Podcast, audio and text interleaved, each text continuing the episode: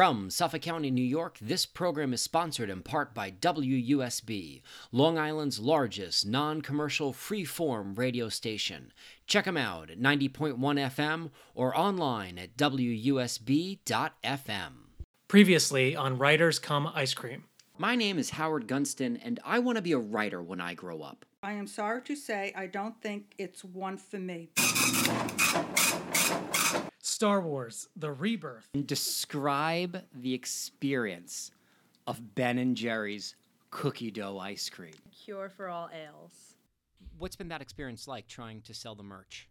Um, that is a learning experience. Look at yours just sitting there, it's like floundering. Hey, oh, hey, a chance. How about Yeah, now? You don't know me, you don't, but it's not bad. But what if he had published traditionally? Would pushing the goods be any easier?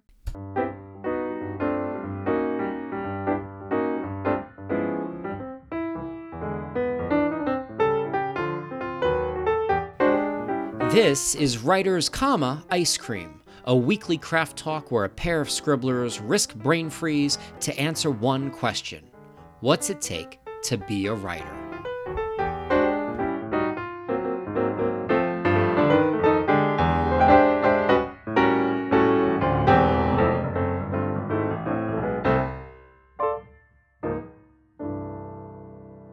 The whole time Nicole and I were growing up, my uncle, who essentially became our own fairy godfather, would take my sister and me to the movies to see the latest Disney feature. This is Robert Hallowell reading from his debut novel, A Way Back to Then. Later, I realized the hard way that real life wasn't all castles and singing flatware. My life ended up becoming one big fractured fairy tale. And I just recently picked up the last piece in order to start crazy gluing it all back together.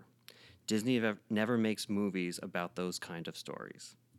It's a gay romance novel about Robbie DeCaro, a man nursing a broken heart and a fractured spirit, who's certain that happily ever after is the empty promise of fairy tales.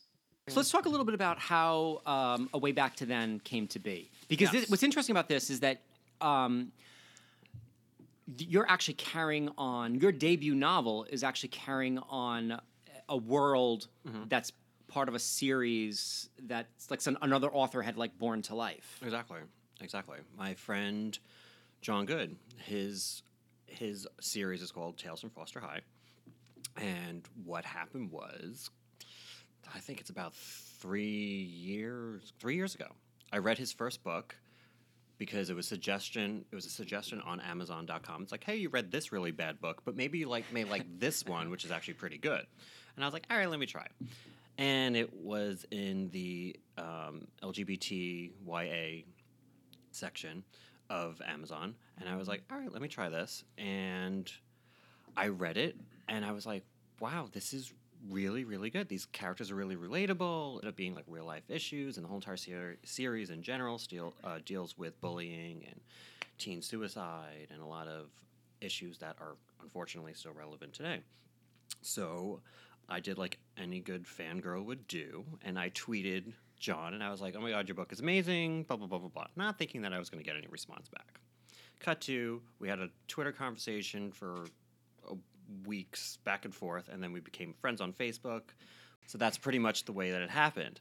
So um, he then was writing the fourth installment of the series and said, "I have an idea for a character, and um, his name is going to be Robbie." And he's going to somewhat be loosely based on you. And I was like, well, that sounds like the best idea in the whole entire galaxy. Who would Thank you not so want a much." character named exactly. after them? Where is my royalty check?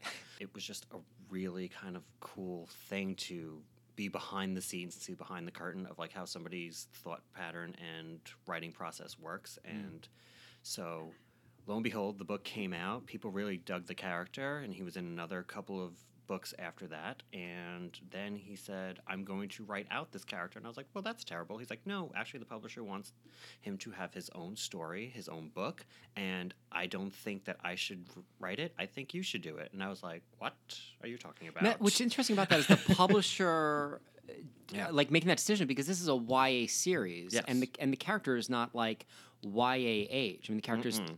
you know early thirties. no, yeah. Listener, this doesn't happen every day. Authors don't give up their own characters for someone else's career. Publishers don't go throwing around contracts for their successful franchises at unproven novelists. And they definitely don't make a habit of spinning an adult character out of a YA world. Maybe it helped that Rob had published a short story a couple years earlier. Certainly, it helped that Dream Spinner's powerhouse author John Goode vouched for him. However, he got there, Robert Hallowell was where I dream of being. A bona fide publishing house was about to give him that one chance I covet. And as if that wasn't challenging enough, he needed to do it with the weight of a series on his shoulders. And it's a series with its own precious, passionate fan base. No pressure. You've, I mean, you've written before this. You've written a, a short story that had been published as part of an Yes. anthology, and and, Yes. and and then this was your first novel. Yeah. And I'm wondering, was it which one was more daunting to do? Because in the first one, it's your first one out of the gate, and it's your characters. But this one, you've got like someone else's characters, and it's a larger project. Yeah. Um, was this easier having done the other project, or was this more challenging? I'm wondering how that was. This this was this was this was really difficult. It was I don't want to say it was really difficult, but it was but you just did. it was just so- harder. Yeah, I know. Yeah, I just did. did. So Sorry, thanks. we're not editing. I know. It's fine. Um, Jane. Jane. Jane. Jane. Jane. All right. Thanks. He's now Jane. Yes. that's- Jane. You're a lesbian Oscar winner. Who cares? That's good. That's good. Um, so, um, it was those those things that I wrote that were published were actually written years before I actually they were published in the anthology. So it was like, yeah, sure, here, take this, and then I'm reading it back, and I'm like, oh my god, there's so many mistakes. So then this was like, I have these characters, and I don't want to screw up people's vision of what this character is, even though it's very loosely based on me. It's like, but I don't want the people who like this character, which some people it's like, I don't understand why John didn't write this book. Why did he use a different pseudonym? And I'm like, pseudonym. I'm like, what? No, it's me. I was actually really surprised. yeah, I mean, you have an outstanding Goodreads rating. Yeah. I mean, it's over like four stars. But um, I was surprised by a lot of those. Com- I mean, the, the comments normally turn themselves around, but even just the fact that people had that thought, like to me, this is not Yeah. that crazy that different authors on a series. But Yeah. this was actually potentially very traumatic for some readers as they first started. Like, Oh, are yeah, you going to screw up these characters that I love? very, and then that that's that's what I thought, and it was just it was that whole entire thing too that there was this built-in fan base that was like, pretty international. That it was very daunting. That it was like I had to take those characters, but then take this one character that was essentially quotation marks me, and then add more characters and still make the story interesting and still flow, and not screw up the wibbly wobbly time, you know, timeline because it really would have thrown off people, and I didn't want to do that to him, and I didn't want the publisher to be like, "Thanks for you know letting us take a chance on this guy who's never really written a full fledged novel, and you screwed it up. Ha ha! You know, you're fired." I don't not that they were going to do that to him, Right. but but it was it was very very daunting. Rob says this time was not just daunting, but very, very daunting. That means it's worth spending a bit of time here. Even though he was working on his debut novel, Rob was no stranger to the publishing business because of that short story anthology. But this time was different. This time, it was someone else's money on the line. You published through a traditional means, it's an actual publisher, um, and your writing, working with them to kind of come to market. Uh, what was that experience like? Because you also had the experience of being more like self-published before with that anthology. So, uh, did they did the manuscript change a lot during the the process yeah. of working with them? What was that like? It did. It did. Um, I mean, when the self-published thing was kind of, I had to do my own editing. I had to send it. I had gave it to like one or two of my friends to like read and and do whatever. And there were still mistakes that like then when I read it the final thing, and I was like, oh, why is the in there three times in one sentence, whatever, you know. But with this, thanks to John and kicking the door open with Anne and Dream Spinner Press, um, there was an actual editing team that I would ed- that I would send um, that I sent the entire thing to. Then it came back like four times with from four different editors. You know that process is a little weird, especially if you get an editor who's never read anything that has anything to do with the like you know Is that what happened? They weren't That's familiar pretty- yeah, with the series. A lot but- of them were not. Uh, well, not all. So you had them, like some- more than one editor reading this? Yeah. See, yeah. I know none of this. Yeah, no, no, it was weird. It was weird. Like Anne, Anne, Anne read, Anne, who's head honcho at Dream Spinner, she read through it and then was like, "Okay, we'll buy it." Then she's like, "And then we're going to put it in the editing process." And whoever Now, did you get a phone call with that? Like, how does that? Or did you get an email like, I got an "Yo, email. Here's your contract. We're gonna buy it." go." Yeah, yeah, pretty Okay. much. Yeah. I cried. so I cried because I was like, I was like, oh my god, I was like, oh crap, now it's gotta be good. You know, it's gotta be publishable. This is real. Yeah, this is like really real. And I'm like, money? What? Never seen that because the self published ones, I got like $3, I think, for the past three days. I mean, three years. like every quarter, 250 Split seven ways. Um, wait, I'm confused.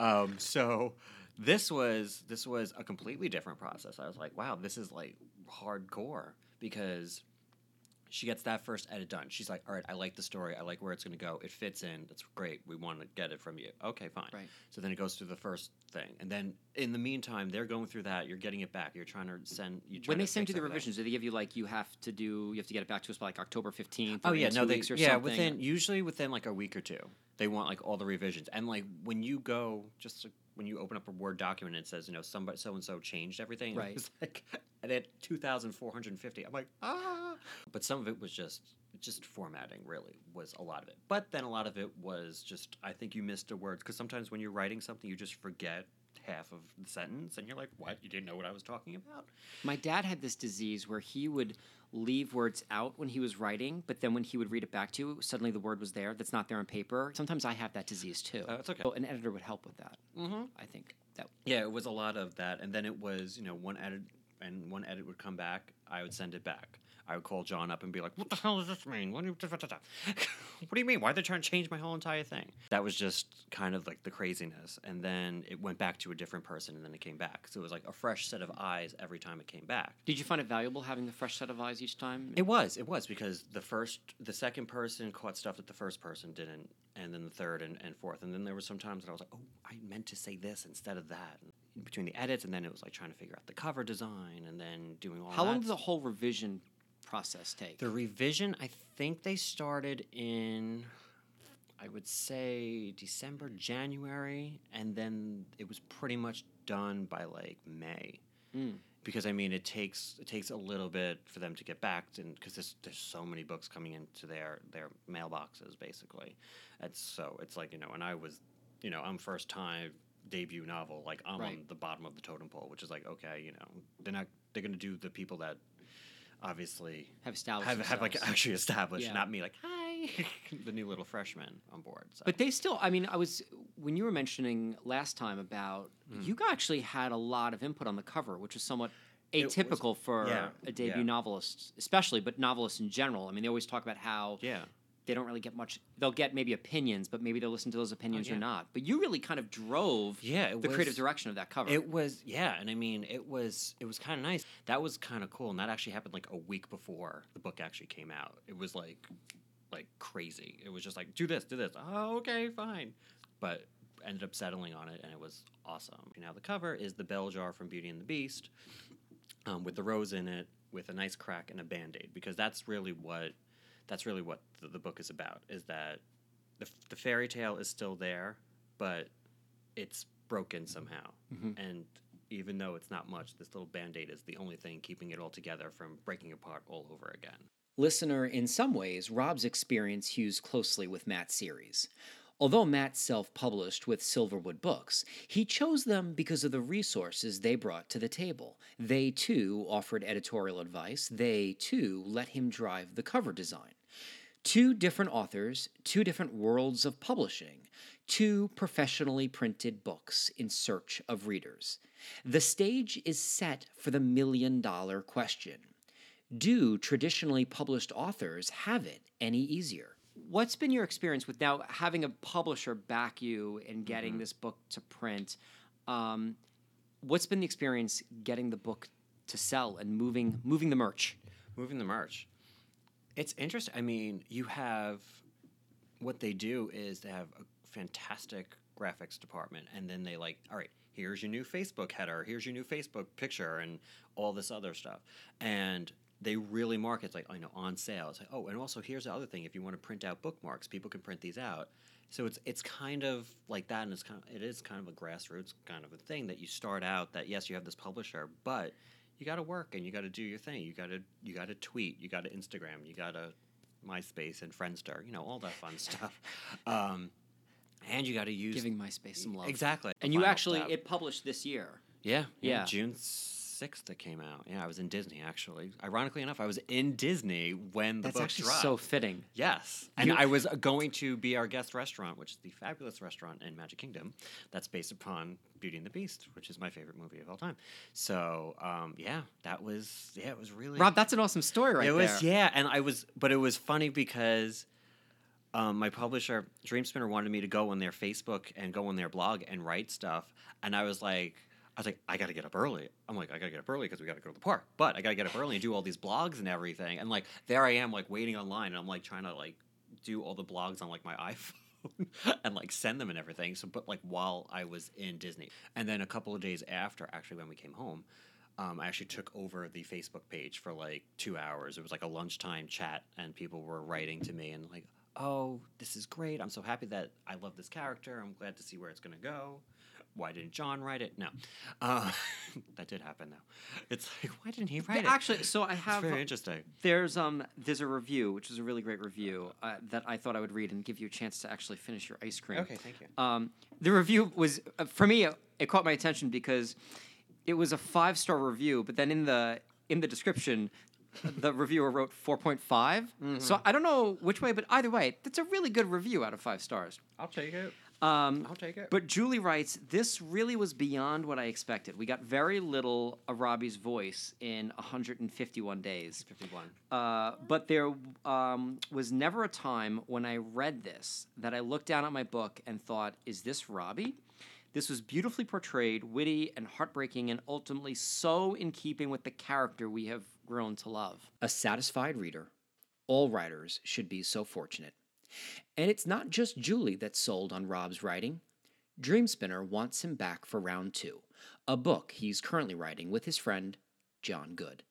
Turns out, someone writes pretty well under pressure. You write every day? Do you have I specific try. times? I, I try. No, no specific times. Much like my writing in general, I am very here, there, and everywhere whenever I whenever I get a chance. If I'm something always pops in my jealous hand, of people that are that are structured enough that they can say I pretty much write every day oh, because Oh, yeah, no. I do not. yeah, no, I, want to. I, I, so would do like to be able to say that I'm that I. person, but I am not that As I person. said, there's a marathon of something.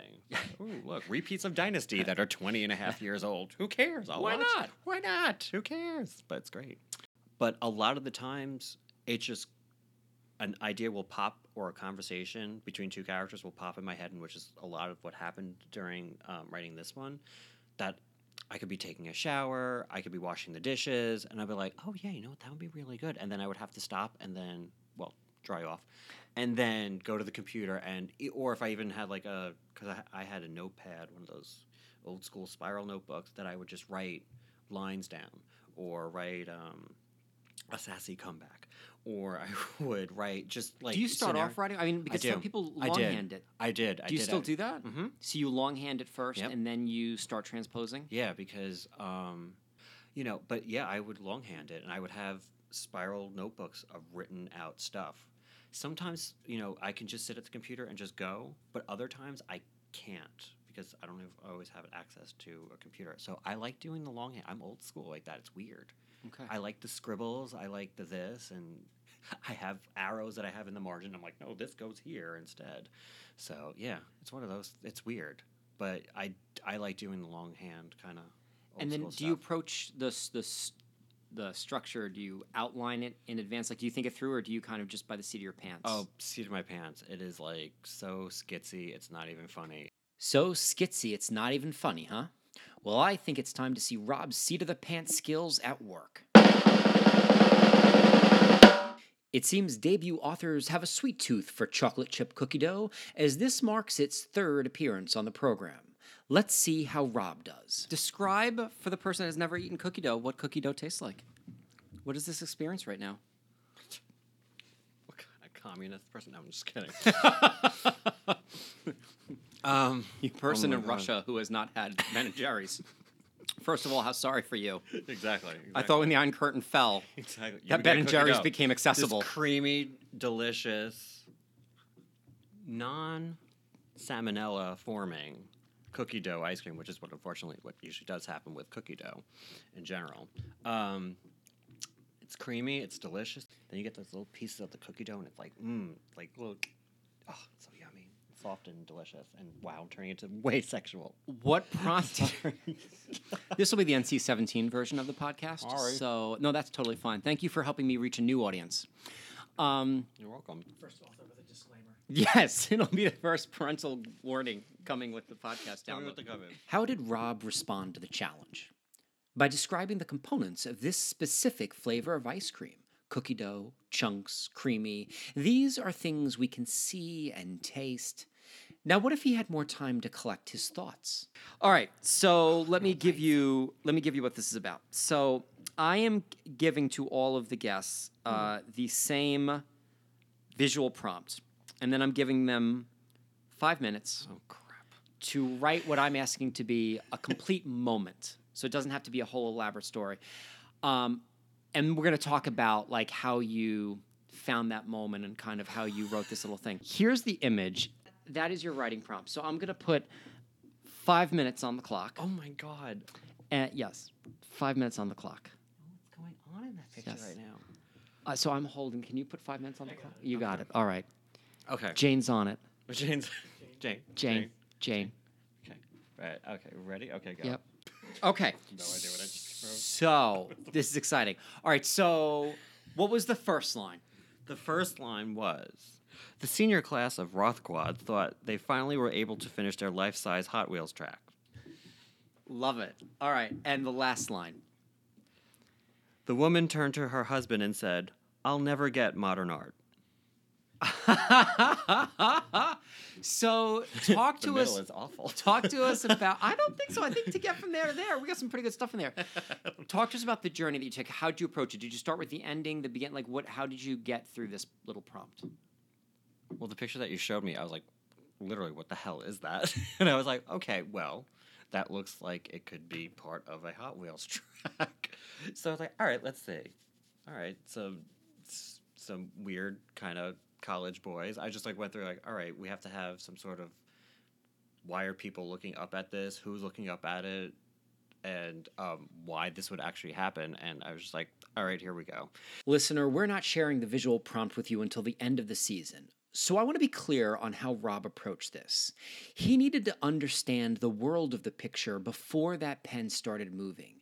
The subject of the picture needed to make sense, and once it did, the story came, and in a way that was surprisingly linear for this skitsy writer.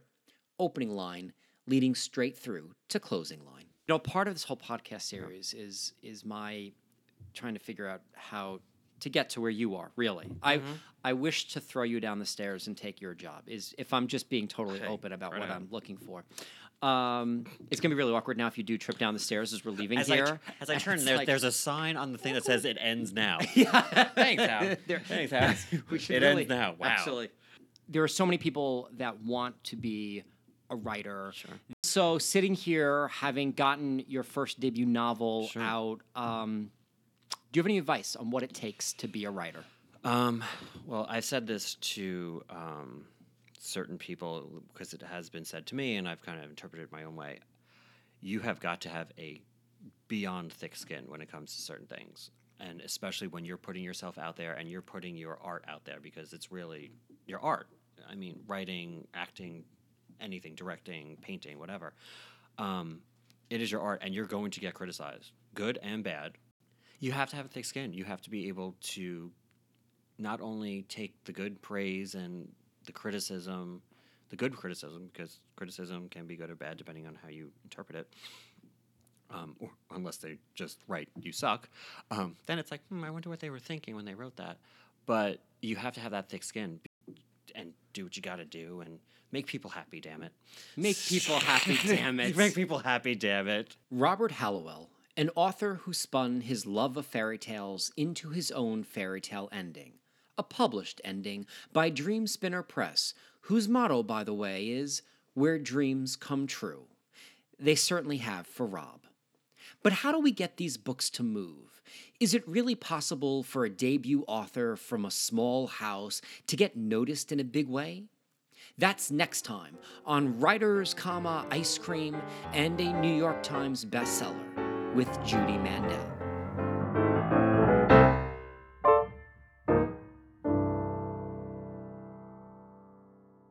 Wants to see my signature? It was weird. What? My dad got a copy of the book. He's like, "Can you sign it?" I'm like, "Why?" I like Lyra, Dad, love your son. Thanks for buying my book. Thanks for buying my book. Even There though I really. I gave it to you, but that's fine. There you go. Um, Didn't even buy it. didn't even thanks buy for it. that. Thanks, Dad. So every sale counts. Exactly. Gotta pay for Not things. paying for itself right Yeah, now. mortgage, you know.